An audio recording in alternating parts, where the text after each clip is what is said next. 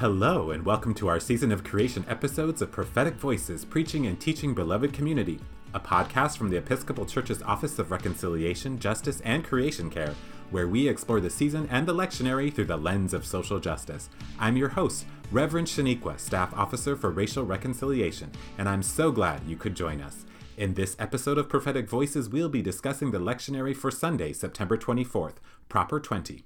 Our exquisite guests this week are the Reverend Dr. Christina O'Hara, who is a spiritual director and is the rector at the Episcopal Church of the Good Shepherd.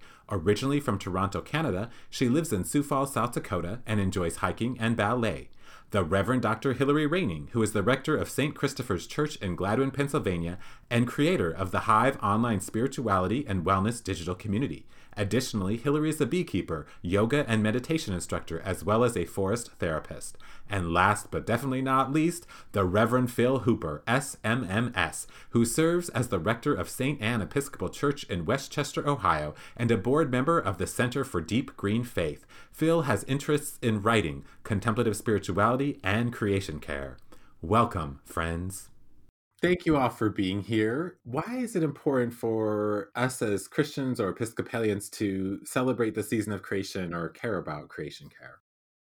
I'm actually really compelled with the gospel for just this very purpose. So, right, I'll even tie in a little scripture if that's okay. I think obviously we are called by nature of the first part of the Bible in Genesis, where we're called to be good stewards of this earth as the reason humans are even created. But what I think is so beautiful about the Gospel of Matthew for this week is that it actually echoes this, I think, in some ways, right? We have this image of a garden, we have this image of who arrives at what time to do what kind of work. And when I look at that, it says to me a bit of what heaven must be like a garden restored, a place for each one of us in it, and that it's tied to creation as is now as well right? You know the images that we use are that christ used i should say tie in with the gardens from the beginning from the end in revelation and all the gardens between so that this piece of heaven will also be the same on earth that means that all the things we use here on earth or interact with or take care of or work in like a vineyard actually has a place to play in the resurrection and in the uh, the final of all creation. In Revelation it says God will make all things new, not all new stuff. right? So it really is important that we hold on and see ourselves as stewarding this piece of creation because it's an eternal creation as well as our temporal one building on what you just said, Hillary, I think why do we have to care about this with a sense of urgency now is because the reality of what we see around us in the world, in the totality of creation, is not what is spoken of in scripture in terms of its original intent or its ultimate destiny or you know purpose. The climate crisis the ways in which both people and the rest of creation are exploited and trampled upon in the name of quote unquote progress, whatever that means. These sorts of realities that we're learning, I think, in newer and better ways to face and to name add urgency to this sort of task. We talk about wanting to be a justice oriented church in many ways, but we can't do that in fullness if we're not giving voice to the justice concerns uh, facing not just our human siblings, but our siblings throughout the created order. Mm-hmm to celebrate a season of creation is really a call to rededicate ourselves to our fundamental role as participants in the healing of the world, a world that desperately needs healing. Hmm. If we say that we're people who worship God the creator, then we need to be having that same heart that God has for God's creation. And God created all things, and it was very good we read in Genesis. And so we need to have that same heart, that same caring for creation that God has as we follow God, to have that same love for creation, care for creation, desire to restore creation to what God intended it to be at the very start, which was very good. Mm-hmm. So, what ideas do you have liturgically for doing a season of creation service or doing a service that focuses on creation? We're really lucky here at St. Christopher's. We've been using Season of Creation materials for about five years now and have been able to kind of increase in what we've done with it. This year, we're taking it to a new level. I'm excited for that. In particular, we've been able to use a lot of the resources from seasonofcreation.org, which is the website that contains all sorts of wonderful liturgical materials, boilerplates for bulletin inserts, things like that from the World Council of Churches that are involved in this, which is a very ecumenical event. So that's beautiful in its own right. But the Episcopal Church also has some very good liturgical resources, some uh, a liturgical guide specifically for each year and each theme, which has beautiful prayers, prayers to the people, Eucharistic prayers, even some different ways of honoring the confession that take us beyond individual spiritual confessions into corporate confessions of not living into who the church should be, especially in matters of justice and eco spirituality. And the last General Convention has an entire section of liturgical materials for honoring God and creation that are also really fantastic. A lot of great propers, a lot of prayers, etc. So we use that liturgical material to really give shape to the service as well as hymns and etc. While we also use this the sermon space as a time to give certain calls to action that are achievable, but also hopefully will make people think about and pray about their role in creation care. For example, one week we're going to be using a postcard writing prayer technique that the Legislative Episcopal Office for Government Relations, our lobby in, in, Washington, has given a little guide for. There's all sorts of initiatives that people can write to their congressmen about, and that's one of the things we'll do with our postcards. We have a prayer card that we're sending to people home with so they can pray about these issues. We're asking them to do a carbon or an energy fast for one hour all the way up to 24 hours depending on what their comfort level, level might be. And then finally in the last week we're going to do a tree blessing ceremony almost like a rogation day type ceremony as well as we're planting a memorial tree as well as our st francis day pet blessing as well so all those things go together to really make a beautiful season of creation and we're blessed to try that out here at st christopher's I realize that a lot of parishes are in different places when it comes to engaging these themes in a conscious way. And what Hillary just described is amazing. That's a what a wonderful collection of resources and implementing them in such an active, cohesive way.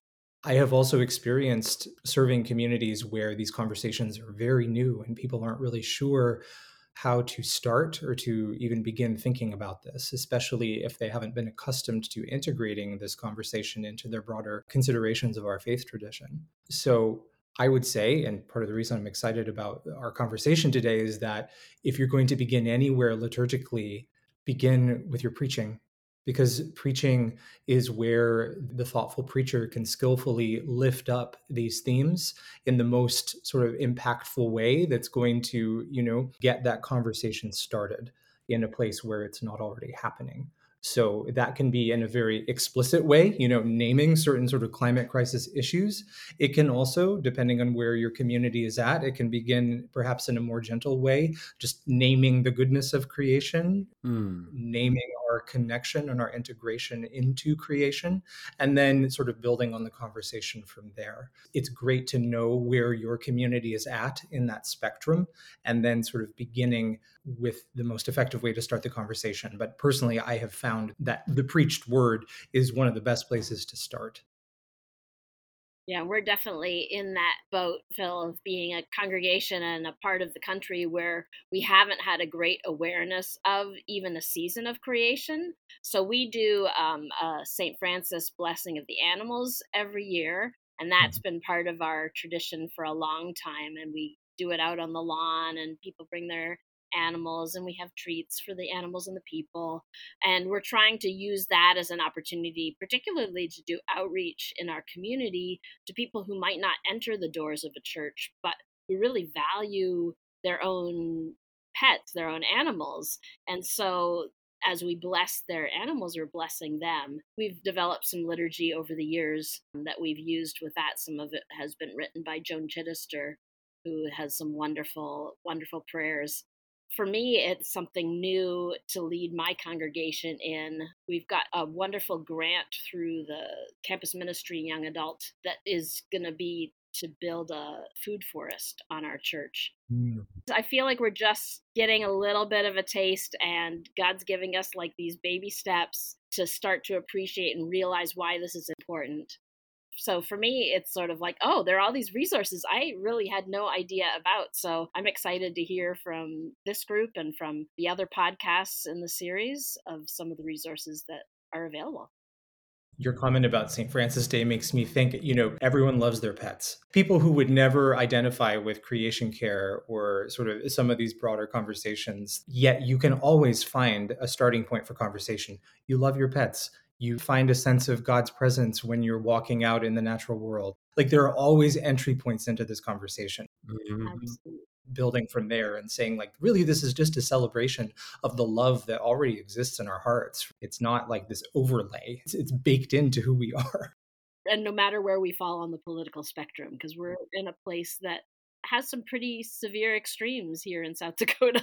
Mm-hmm. Be able to have this conversation about where can we find common values, common goals, common things that we cherish, and where is God meeting us in those common values let's talk about the gospel.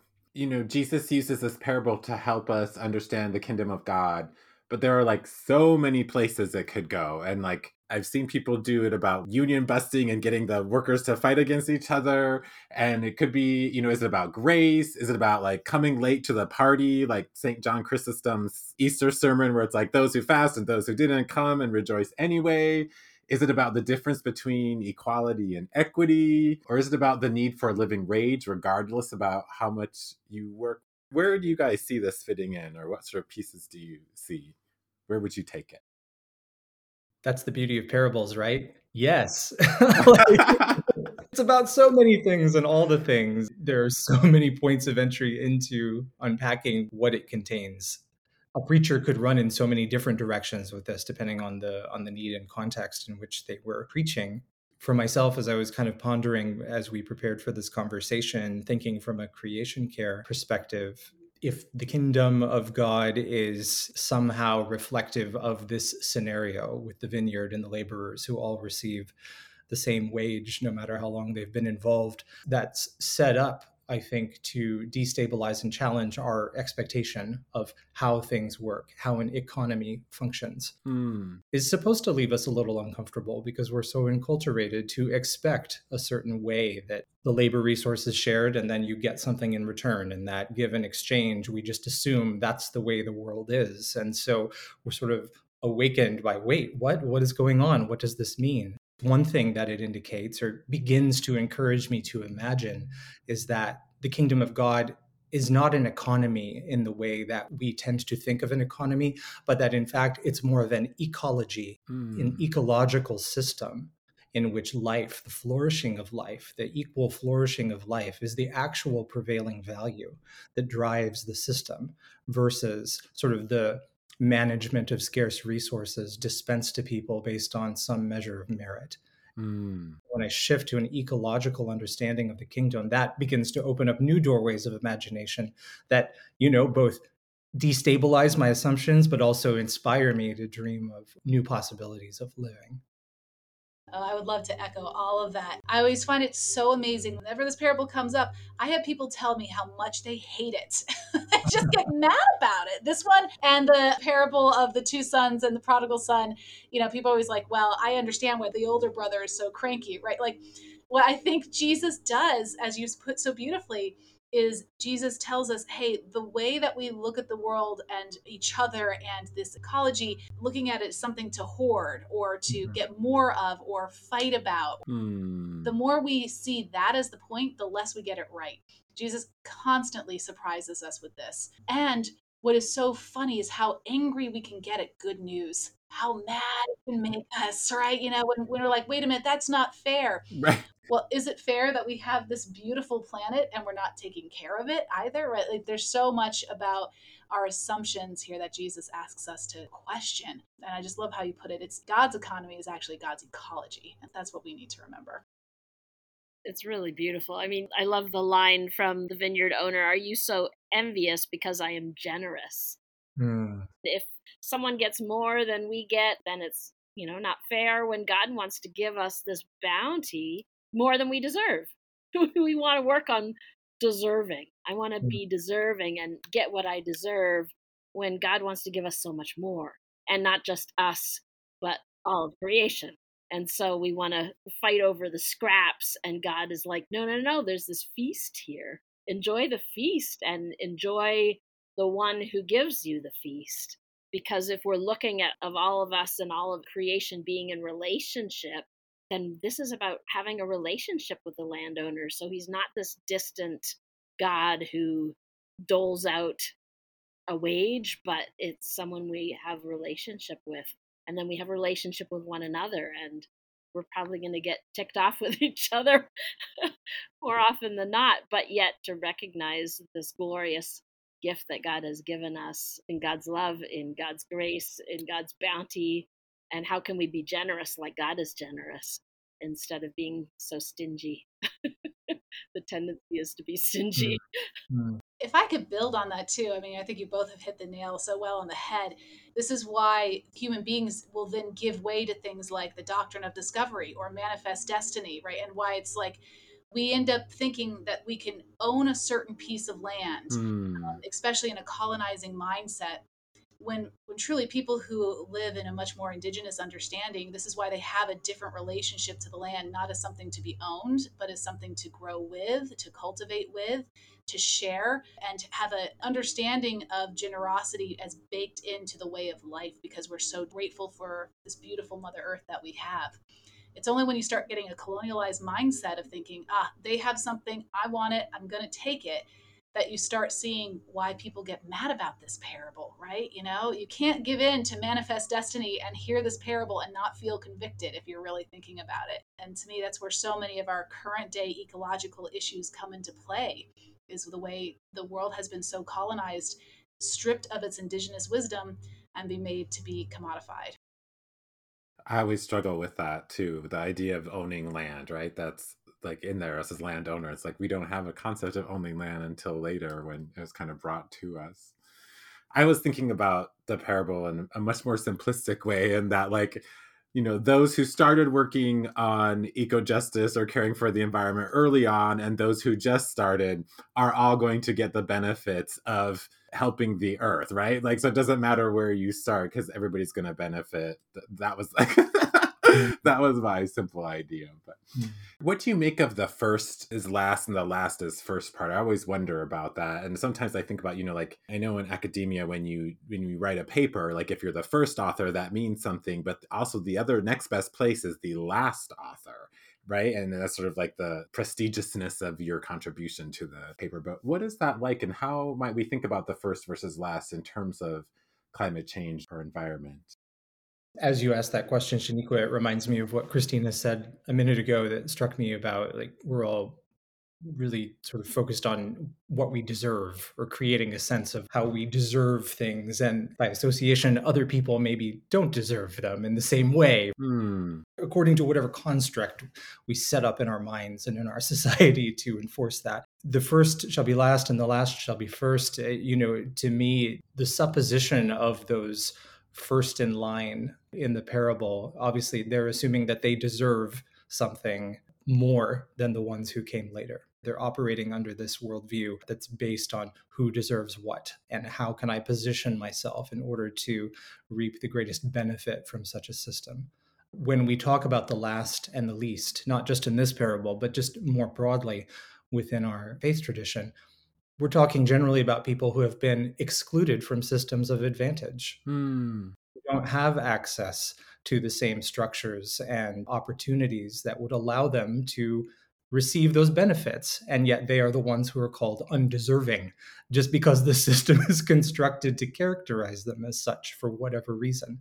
This parable sort of and the whole idea the upending of the first and the last and the sort of topsy-turvy nature of what jesus says i think is really just a sort of deconstruction of that whole system or that whole idea of who deserves and who doesn't deserve and it's a statement that god is not interested in who deserves something God is interested in the mutual and full flourishing of all created things. Hmm. Because certainly, when we talk about the last, uh, you know, the last considered is usually non-human creation uh, right. within the stuff we're considering today. I think it's really about getting rid of this idea of deserving and moving towards sort of a much more expansive and inclusive understanding of flourishing for all.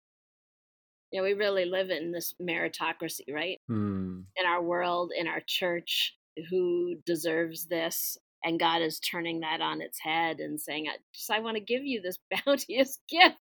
And uh, you're quibbling over the scraps when, um, gosh, I want to give it to you all of you all together. What a great gift. Mm-hmm. The last and first is the meritocracy, and God is saying, no, it's so much bigger than that. Yeah. When you think about it in relation to the planet, there's nothing that we haven't been given even in a vineyard, you know, something that somebody has tended and planted, the seeds for those vines have come from the vine of life, right? You know, the soil is the very soil that God has given us to begin with. The fact that we argue over that which we have not created to begin with is almost comical. And this little bit reminds me of that little child's poem where, you know, when it, the sun shines, it shines on everyone. When it rains, it rains on anyone and everyone. And God's love is for everyone. It's a similar sort of thing. And so all the other little litmus tests of deservedness that we put in front of a person, ableism, economic pieces, whatever, what have you, none of that is a value that God seems to hold as a litmus test for what God's love and bounty should be bestowed upon. We just get it so wrong when we think there's anything else. So, where do you see connections between this parable and our current lived reality? And I was thinking about day laborers when I was reading this, just in terms of like, I know when I was in California, there were a lot of them outside of like different hardware stores and things. And, you know, there's some minis- specific ministries they would do with them, like they'd bring out lunches or, you know, especially for the folks who didn't find work. What things did you notice as you read this between that and our current lived reality? Well, I don't think I've looked at it quite that way, I think, until you mentioned it, Shaneequa. But there's just this idea of a daily wage being enough. I mean, and you would think, you know, mm-hmm. that we should pay those who are doing the work, particularly in the service industries, a daily wage, a wage that would be enough for them to live on. And unfortunately, we don't. And we have created a whole system where we complain about those who are taking advantage of the system as being those on welfare, but yet it's really the corporations who are on welfare because they're mm-hmm. demanding that we pay for those things that they do not pay, like health care for workers who are, let's say, working in a fast food restaurant. When you look at the injustice in our system, where this one is a landowner who's really generous with his workers, oftentimes we have to be forced to be generous and that's not right. It should come out of the abundance of our heart, but yet this becomes convicting. Um, for those of us who are benefiting from a system where some people are working really hard for not very much.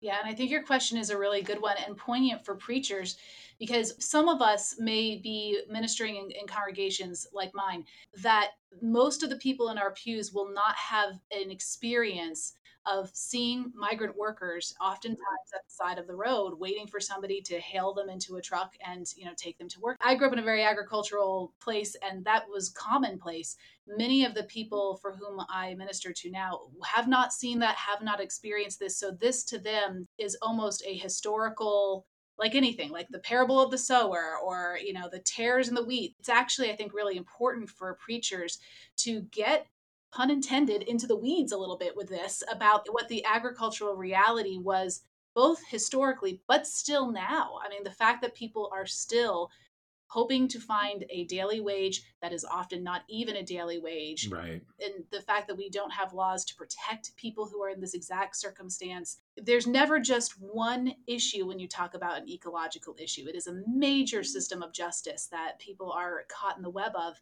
that can be very invisible to some of our congregants. And it's worth, I think, the preacher pausing and getting in the weeds with it.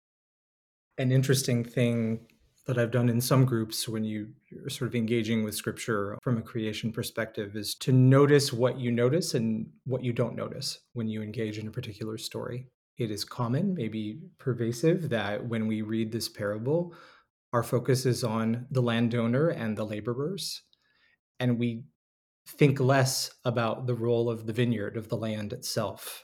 Mm. An interesting question that we might raise to sort of think about how we're formed to engage with these themes is what would it look like to you if you considered the vineyard a character in this parable? Absolutely. What would the vineyard say? What would the vineyard think about what was going on in this story? What does that tell us about the ways in which we relate to the land now in our own time and place? Are we so divorced from our experience of agricultural societies and, and just how the land supports all life? And that might tell us that we need to rethink who we see as sort of central to some of these stories. I find that that could be an interesting tool for conversation to remember that the only characters in scripture are not the humans, but there are actually all kinds of others that are active participants in the kingdom as described. Phil, I love that so much. Can I go down a little rabbit hole with that for a yeah. minute? Because that was really good. I love that. And it also makes me think, of course, Jesus is the vine, right? And so what we have been given a chance in this parable is to imagine, thanks to your good inviting invitation to imagine, is how are we taking care of the body of Christ, even though we are also branches on that right like and there's a there's a tending to it that calls us right back to our roles of stewardships of creation as part of the body of christ here and now and what you see of course are different fractions of people arguing of who's taking care of this part of the body of Christ better than others or who deserves to be in this vineyard or not mm. who deserves access to the vine or not.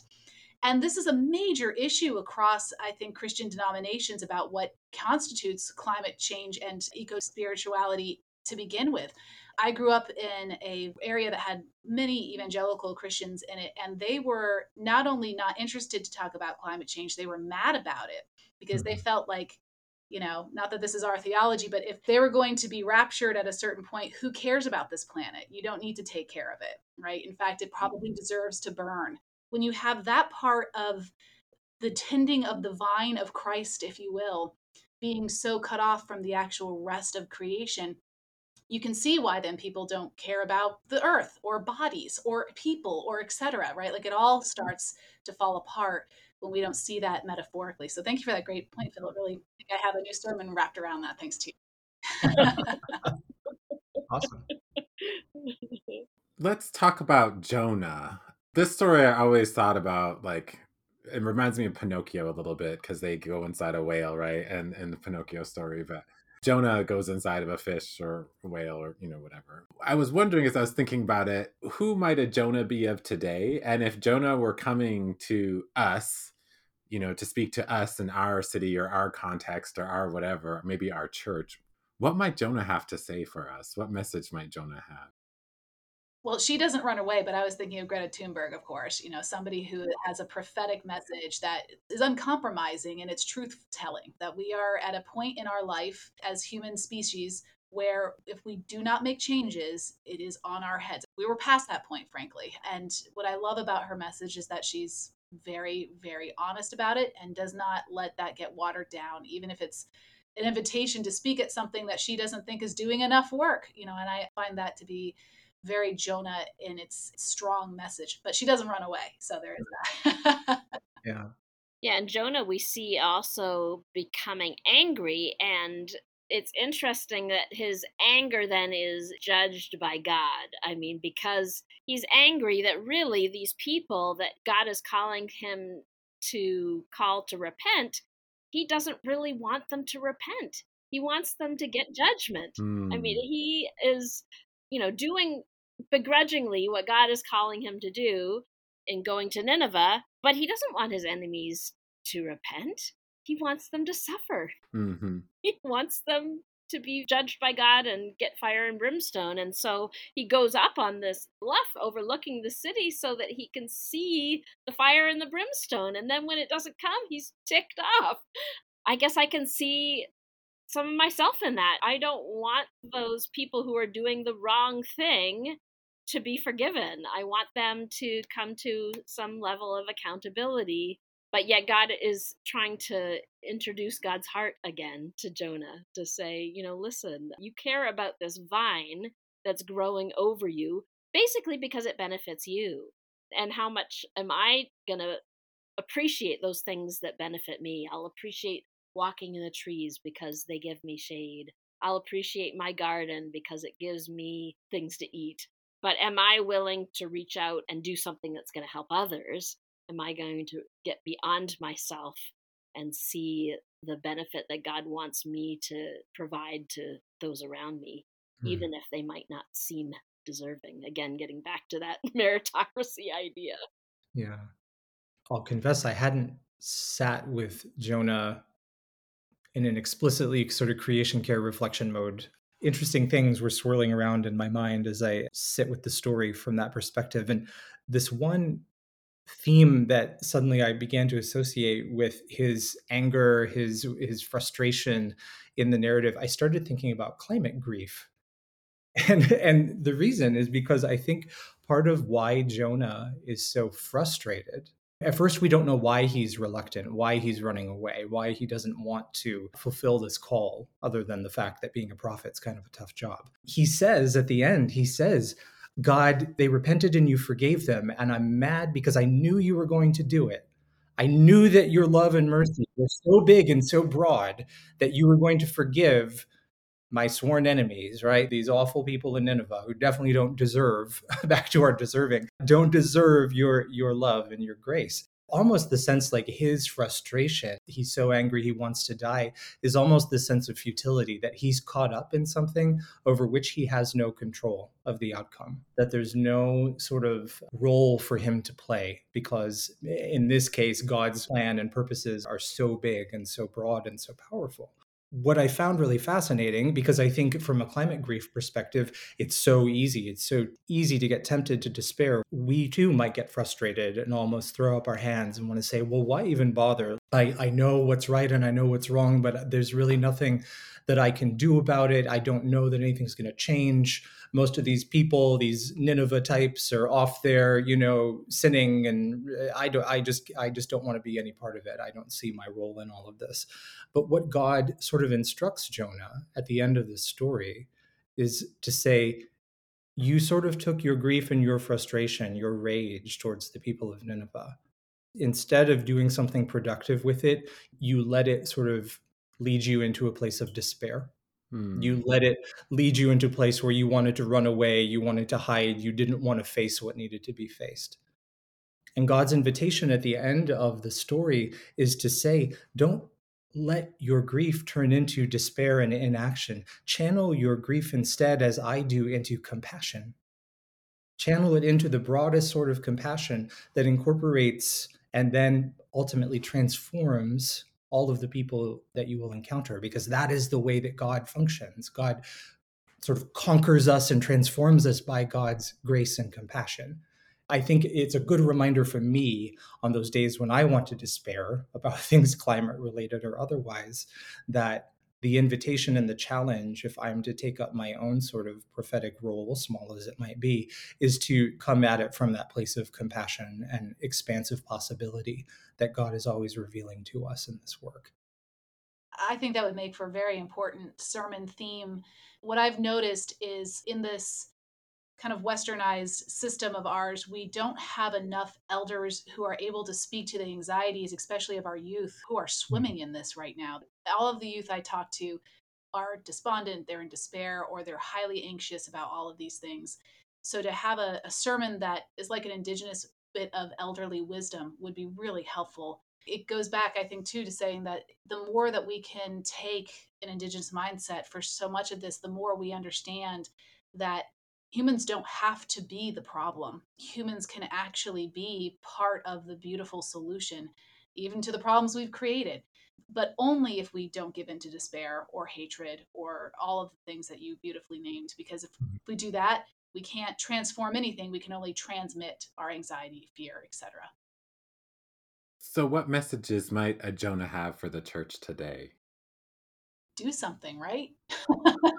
do something. I think that's what God tells Jonah and then make sure he does. And then Jonah tells Nineveh and then they do it. And things, at least metaphorically in the story, change. We know historically it probably, you know, Nineveh didn't suddenly become this great place, but for the sake of the story, it did. Jonah then, as we've said, gets chastised by God for then saying, forget it. I'm not going to do anything after this. The doing something helps it actually makes a difference. Sometimes so small, perhaps, that we would turn to despair and not actually believe anything else is going to happen. But the more that we do this, especially as a church, the more things can change, but we have to have the hope in it. The wild thing is that the message of the prophets is pretty much the same, and we still need to hear it because apparently we still struggle to embody it. You know, repent of the ways that you exploit the vulnerable, human and non human. Repent of the ways that you exploit the earth. Know who God is. Know what an idol is and the ways in which we separate ourselves from the totality of love that is the divine. You know, seek justice, walk humbly. you know, all these things are the same message. I thank God that we still have that voice crying out to us through the pages of scripture and in the embodied actions of the saints that are at work in the church because we still need to hear it, maybe more than Nineveh ever did. My goodness, we still need that prophetic message. And I think the fact that it is the same message across time really tells you something about both our own, maybe our own struggles as people, but also at the consistency, the eternal consistency of God. God always wants the same thing for creation. We just have to figure out how to actually live into it in our own time. It was probably like the worst sermon ever as he walked across the city, you know, repent or you will die in three days. You know, I mean, just saying the same thing over and over and over again. It's like, come on, Jonah. As preachers, we need to say, okay, I can bring the worst sermon, but yet God can even use that to turn the hearts of people to the way hmm. God needs them to be. I might have my own agenda that may be deeply flawed, even, but yet I can just be obedient to what God is telling me to do. Speak the words because I can't stop. You know, I need to do something, like you said, Hillary. Also, I know that I'm not going to do it right.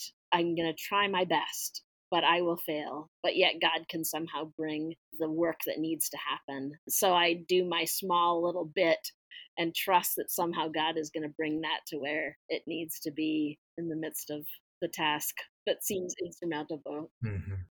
As I was thinking about this, I know we've all probably had an experience like Jonah. You know, we've had an unmet expectation, or the one that really frustrates me is when I've said something and then I have to walk it back because, like, my boss or somebody else will, you know, they'll be like, oh no, that's not what I meant. Or then I'm like, oh, not, you know, whatever.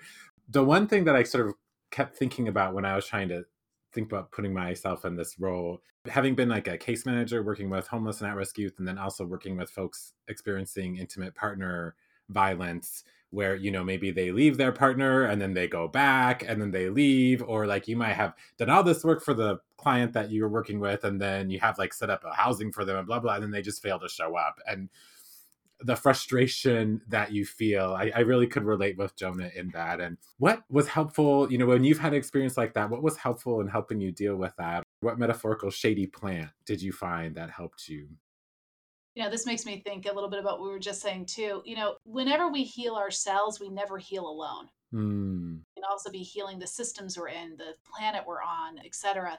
So in cases like that, any sort of that kind of extreme disappointment and frustration that you come up against when you're trying to make a systematic change, even if it's a small person to person one, I think it's so important to have friends and family that you're turning to. Hmm. That's also including your therapist, your priest, your spiritual director, those systems that you have to help find healing so that then you can continue this sometimes very thankful roller coaster we're on you know that we are trying to plant seeds for trees that we're never going to sit under by and large mm-hmm. and that takes courage that takes a system in place for you to face that frustration so that you can keep doing that work long after it's fun, long after you might think that it's you're making a difference because some days it really is like that. So friends, family, systems of support have been my shady trees.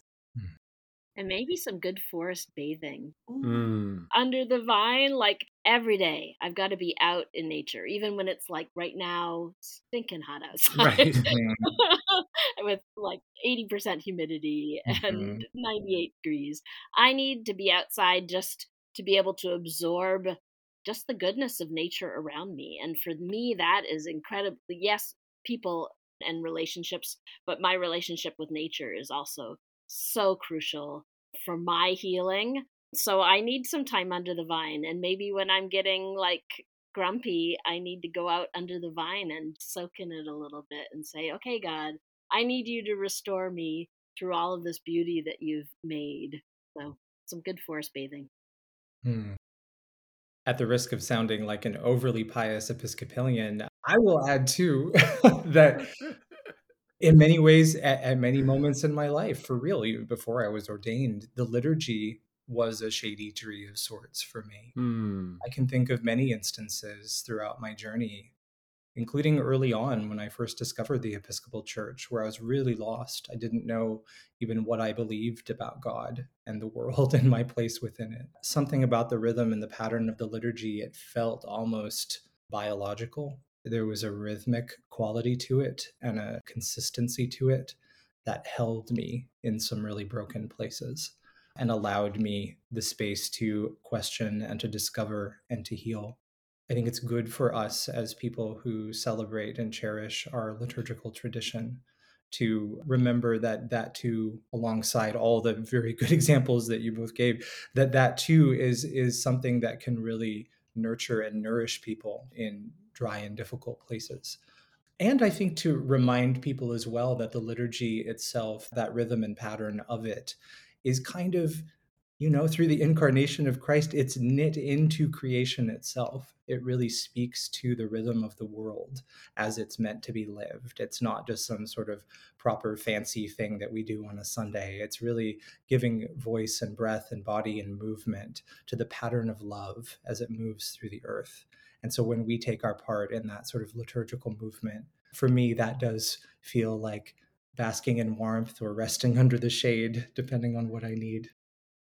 I think the familiarity of liturgy can be comforting. Like if it's something that you've done a lot, so obviously if it's your mm-hmm. first time at church, you wouldn't have that experience, but like that feeling of comfort that comes from knowing what's going to be said, almost like sometimes you can go on autopilot. I know I've done that as a priest, you know, where you're just so, so involved and like I'll just close my eyes, I know what's happening, and then all at once I'll be like, oh, where were we? And I have to kind of come back to, you know, come back down and I just love what she said, Christine, about being in nature. I my recharging place is the Black Hills. Every time I'm there, I can smell that pine tree, and it smells beautiful, and it kind of grounds me. What tips do you have for preaching this lectionary? Hmm. This kind of goes back to what we were just saying. I encourage you to write your sermon outside take your sermon prep and go out and just be on the land for a little bit. Feel your first family surrounding you and see the difference that it might even make within your soul as you're preparing this to have that goodness surrounding you. I have found that when the sermons I write in that situation, always better. I'd lift that up as a practice. Hmm. Mm-hmm. I think we found some interesting creation avenues to, to enter into both of the texts we've talked about today. A preacher could do well focusing on either. I think there are some overlaps between the two that you could explore, especially that question of who deserves what. I've been intrigued by that mm-hmm. in this in this talk as we moved through it. I think there's some really interesting stuff to unpack there uh, if it's useful to anyone, that idea of sort of seeking the non human characters in the story.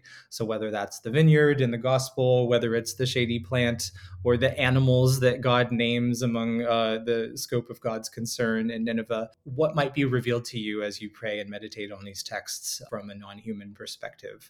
And how might that signify some new or broader sense of good news for all of creation?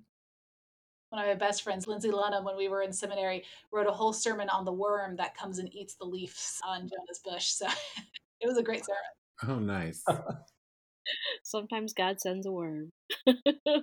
I've really loved this conversation, and I think to be in conversation with others around these topics is really, really helpful for me. I mean, just to open my eyes to not just see what I always see mm-hmm. in these scriptures, but to see something new and to see it through someone else's eyes, particularly someone who you might not normally connect with. This is a case in point to be able to listen to the podcasts and to hear the various voices from different places um, and different communities. I get together with a group of clergy once a month and we talk about what we're preaching on. And some of us preach the lectionary and some don't.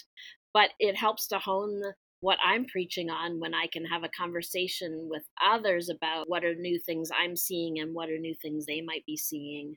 To be able to take the bounty of the community and the wisdom of the community that I'm connected with has been really great. And I've been really thankful for all of you for the great questions and new ways of seeing these scriptures that I wouldn't have seen before. I really like, Phil, what you had said about economy versus ecology, like thinking of that. And as you were talking, it made me think of the Braiding Sweetgrass book where she talks about this idea of reciprocity and things. And that might be where I would lean. Thank you so much for being willing to be guests on this podcast. I know you've all been here before, but I always really appreciate your wisdom, which is why I always ask you to come back. So thank you so much. Thanks for inviting us. This is great. Yeah, the feeling is mutual. I'm always so happy to be part of these conversations, and I always walk away with a better sermon prep than I normally ever get. So thank you. Such a pleasure to be in dialogue with all of you, and blessings for a season of creation for all of us. If you want to learn more about Beloved Community, visit episcopalchurch.org forward slash beloved hyphen community. If you want to learn more about creation care, visit episcopalchurch.org forward slash creation hyphen care. Thanks to our guests, Christina, Hillary, and Phil. Thanks also to our production team, especially Chris and Asma. If you were drawn closer to the vine today, please rate, review, and of course, share our podcast. Until next time, let your light shine.